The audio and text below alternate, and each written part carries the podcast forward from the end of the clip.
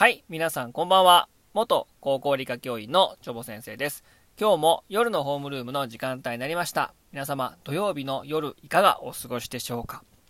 えーこのチャンネルでは朝の時間帯のホームルームでは時事問題や自己啓発系のお話をしております。夜のホームルームホームルームではサイエンスのこと、生物のこと、教育問題について主に取り上げております。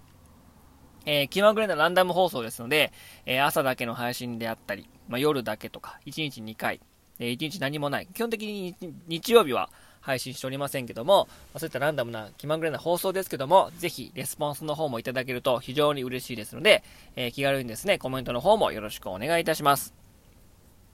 えー今日の夜のホームルームのお話なんですけども、あのー最近ですね、まあ、何気なく Yahoo ニュースをチェックしてたらですね、えー、Yahoo ニュースってなんか、なんていうか、ニュースとか、あと何ですか、地域とか国際とか、スポーツとか、芸能とか、あの、なんかトピックごとになってますよね。あの、カテゴリーごとに。で、それ、それクリックすると、それに関係するニュースが、えー、まあ、5個か6個ぐらい出てきますよね。で、その、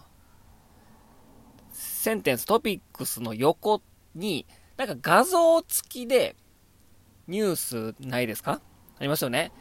で、その画像付きのニュースのところ、まあ、ちっちゃい画像なんで、まあ、わかりにくかったんですけど、なんか、お花畑に、屈強な体格のいい、上半身裸の男性が映ったんですよ。で、何これと思って、もう引き寄せられるようにクリックしたらですね、やっぱりですね、もうね、上半身裸の、まあ、超体つきのいい、マッチョね、マッチョがね、菜の花畑で追いかけっこしてるみたいな画像がね、バンと出てきたんですよ。え、何これと思って。めちゃめちゃ気になるじゃないですか。それでちょっとあの、さらにこうと深掘りしてみるとですね、なんかマッスルプラスっていうですね、マッチョのフリー素材の画像のサイトに繋がったんですよ、ホームページに。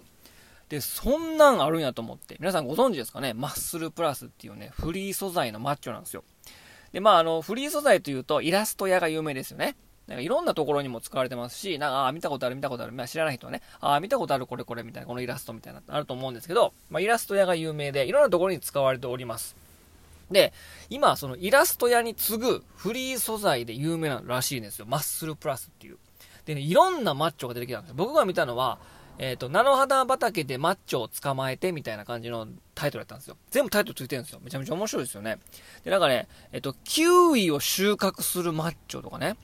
で、学校で壁ドンするマッチョとか、あと、なんだかな、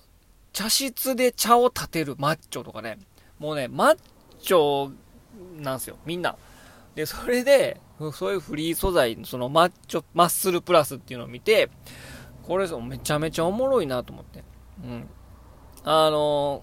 今日のこの配信の画像もまあまあ、あの、マッスルプラスから引用しようかなと思ってるんですけど、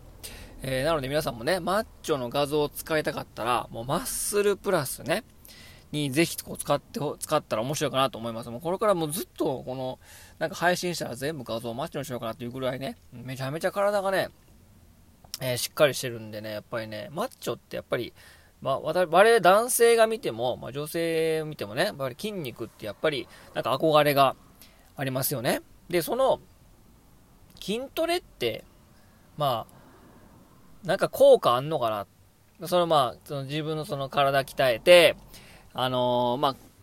すごいまあ、かっこいい形になるんですけども、かっこいいだけじゃなくて、実はですね、この筋力トレーニング、筋トレすることはですね、メンタルヘルスを向上させる、向上させる働きがあることがですね、多くのま科学的にもですね、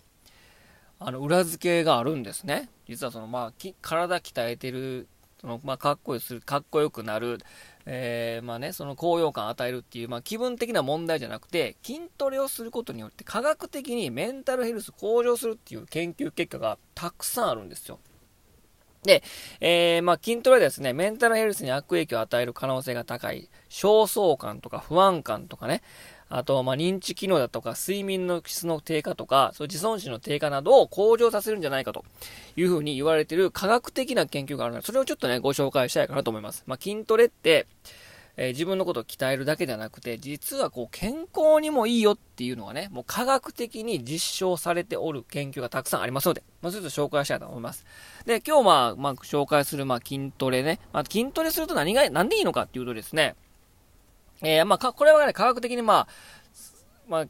確実にカンとこうね、パンと検証され、あのー、固まってるわけじゃないんですけども、まあ、筋トレをすることによってですね、まあ、分泌されるホルモン、テストステロンとか、セロトニンといったホルモンが関与している可能性があると。まあ、それが分泌されて、えそれの、その結果ですね、メンタルヘルスに向上しているっていうのがね、まあ、出てます。各ちゃ確実に学説が固まったわけじゃないんですけども、そういう風に言われております。で、テストステロンっていう、あの、ホルモンですね。まあ、骨や筋肉の強度の維持であったりとか、えー、動脈硬化やメタボリックシンドロームの予防とか、やる気や闘争心の向上に関係してると言われております。あと、セロトニンは、まあ、別名ですね、幸せホルモンと呼ばれることもありますので、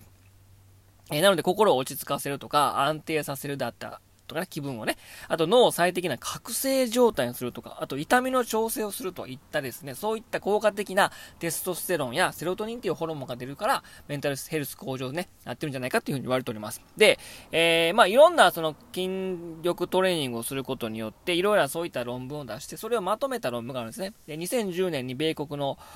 おコンナーが出した、えー、創設論文、いろんなその筋トレを論文出したものをまとめた、